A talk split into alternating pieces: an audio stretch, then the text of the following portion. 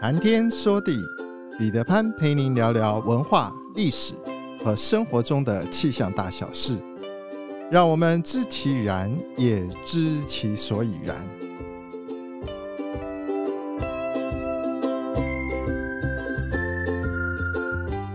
谈天说地，潘大刚空中与您相会。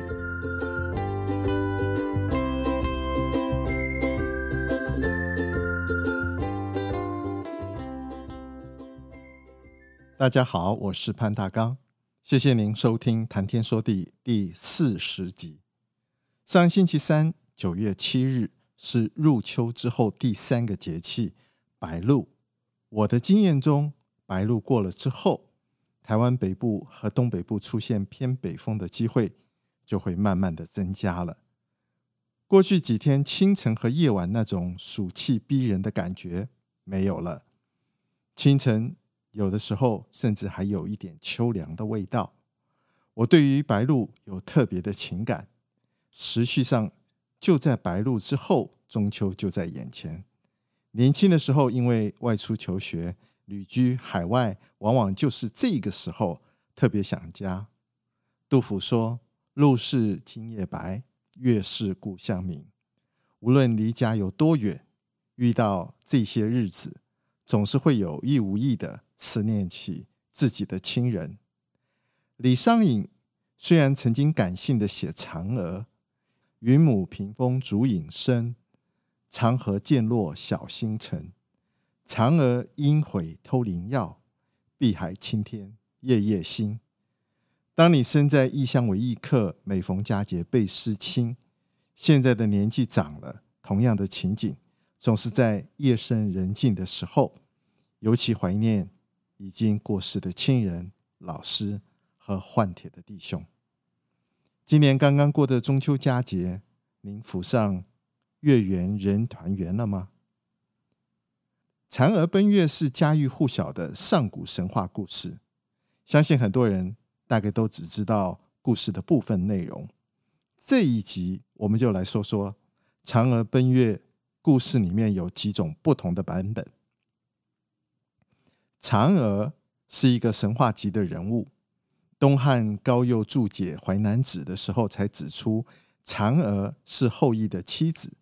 后羿的妻子原来叫做环娥，环娥，环娥，口音说着说着，久而久之，环娥就演变成为传说中的嫦娥。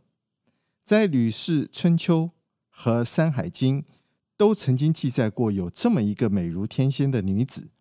有人认为嫦娥是月亮女神嫦曦的后裔，也称为环娥、嫦娥，美貌非凡。很久很久以前，有一个孔武有力、身材挺拔、容貌俊美的猎人，他的名字叫做羿。有一天，羿在山林中狩猎，当他行经一棵百年的月桂树下时，不期而遇一位美若天仙的女子环娥。两人一见钟情，便在月桂树下互许终身。那个时代，天上同时有十个太阳，晒得天干地燥，庄稼枯死，民不聊生。后羿悲天悯人，无法接受天下黎民百姓受苦受难，径自张开了神弓，一口气射下了九个太阳，留下了最后一个，并且训斥规范他。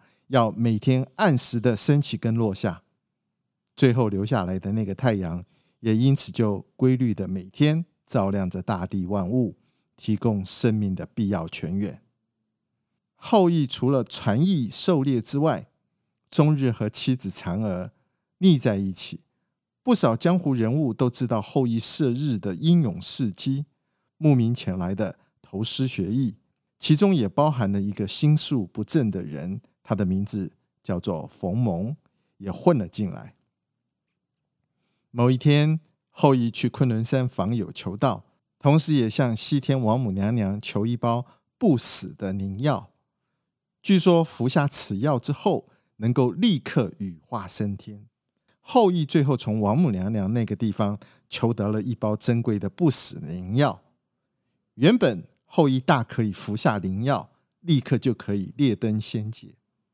可是后羿却舍不得撇下妻子，而后他把不死灵药交给了嫦娥，要嫦娥好好的珍藏。嫦娥小心翼翼的把药藏进了自己的梳妆台里面的百宝夹。三天之后，后羿率着众徒外出狩猎，心怀鬼胎的逢蒙假装生病，没有跟着外出。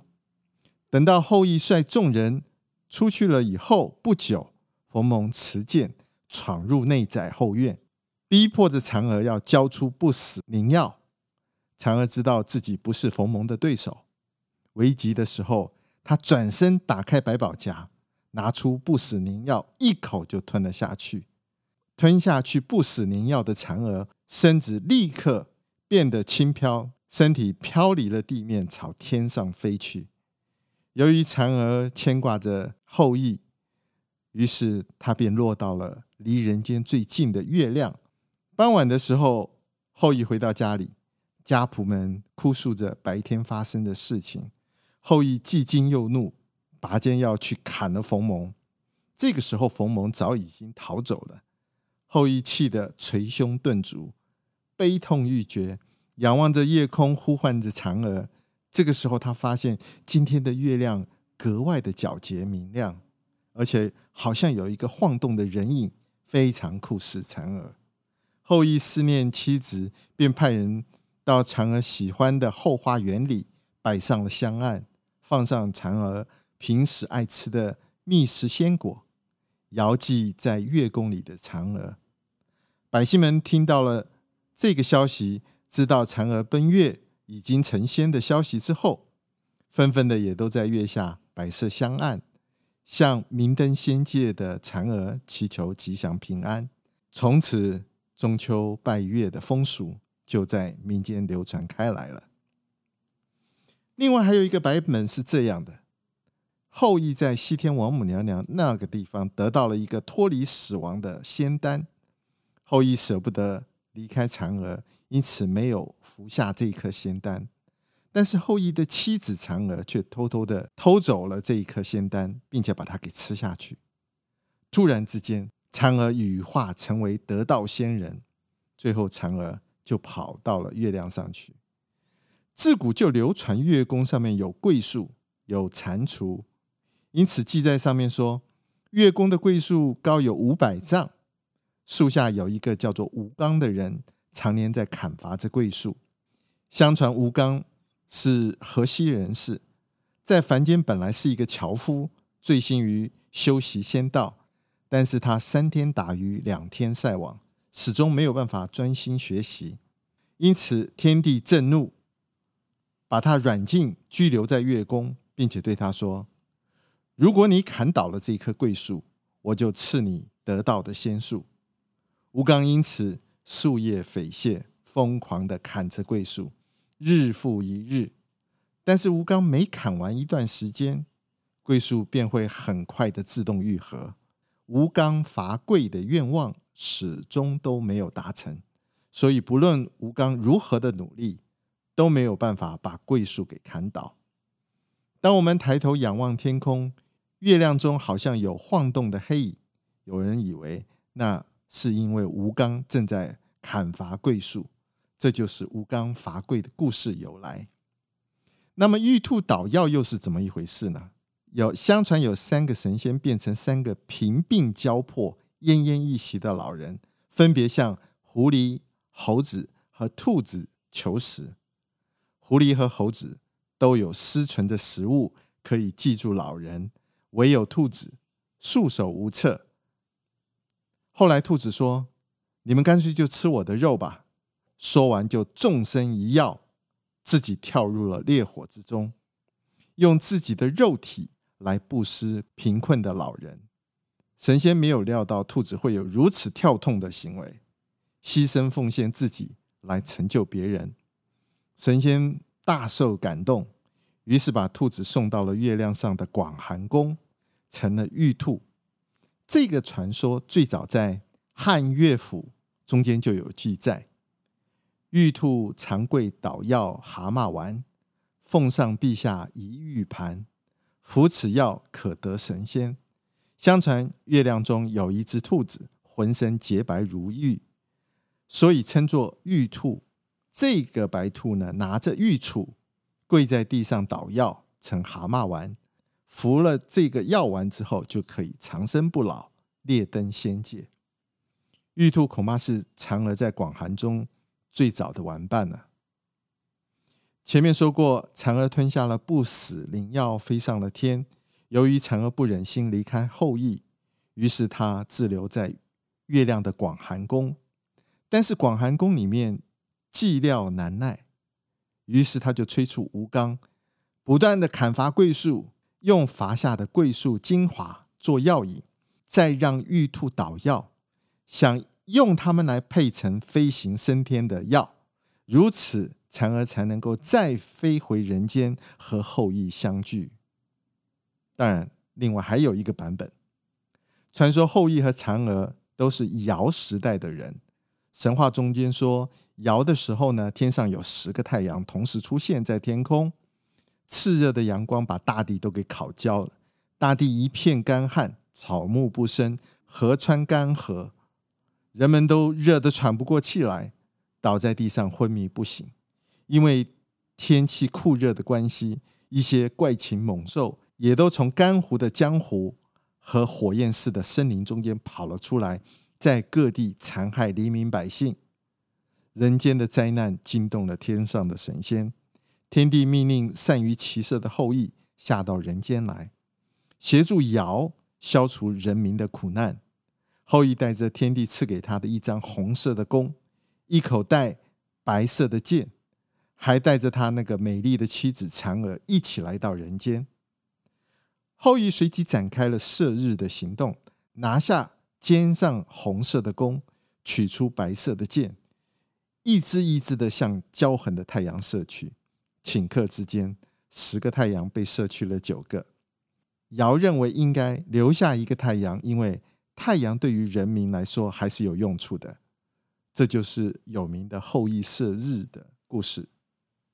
但是后羿的丰功伟绩却受到其他的天神妒忌，他们在天帝那里去给后羿穿小鞋、进谗言，弄得天帝渐渐的疏远了后羿。最后在一次事件中，天帝把后羿永远贬到人间，受了委屈的后羿和妻子嫦娥只好隐居在人间，靠后羿打猎为生。当然还有一个版本，在。四千多年以前的夏朝，后羿当时是仲康帝的宰相。因为后羿与嫦娥夫妇两个人天性就喜欢修道，后羿就把相位交给了他收养的养子，叫韩卓。然后他们就到昆仑山去修行去了。韩卓是韩国国君伯明的不孝子，因为奸巧卑鄙，他被他的父亲逐出家门。不过后羿却收留了他。十年后，昆仑山上的众神之长西天王母娘娘告诉后羿，说他们可以下山了。临行的时候，赠送给嫦娥两粒仙丹，让他们在危急的时候才可以去食用。在他们离开的十年之间，阴险狡诈的韩卓在暗中发展了个人的势力，最终架空了夏王。后羿的归来使得韩卓非常害怕，于是他发动了政变，杀死了后羿和夏王。韩卓又逼迫嫦娥做他的女人，嫦娥不从，怒斥韩卓不仁不义。韩卓恼羞成怒，于是命令手下一起把嫦娥给杀死。嫦娥奔逃，并且在危急的时候吃下了那两粒的仙丹。吃下去之后，立刻身体变得轻飘飘，不由自主的就飞翔了起来。韩卓手下追杀嫦娥的时候，嫦娥已经腾空而起，飞向了广寒宫。于是乎，我们就有了嫦娥奔月的故事。有了上面好几个版本的故事的背景，我们也许仍然还有很多的疑问。我完全可以理解，神话故事本来就是神话嘛，别太认真。就把它当成故事来传述吧。最后，我们来欣赏两个非常应景的两首诗。第一首是唐朝的李商隐写嫦娥，云母屏风烛影深，长河渐落晓星沉。嫦娥应回偷灵药，碧海青天夜夜心。另外是宋朝的时候，苏轼写的《水调歌头》这一首词，也正好是中秋的时候所写的。在丙辰中秋，苏轼开心的畅饮通宵，喝得酩酊大醉，就做了这一首词，同时也用这一首词来怀念他的好友子由。明月几时有？把酒问青天。不知天上宫阙。今夕是何年？我欲乘风归去，又恐琼楼玉宇，高处不胜寒。起舞弄清影，何似在人间？转朱阁，低绮户，照无眠。不应有恨，何事长向别时圆？人有悲欢离合，月有阴晴圆缺。此事古难全。但愿人长久，千里共婵娟。苍穹浩瀚，气象万千，月晕而风，础润而雨，见微知著。谈天说地，和您分享文化、历史和生活中的气象大小事，让天有不测风云不再是借口，让天气不再是行动的阻力，而是生活中的助力。想要知道更多？我们下次再会。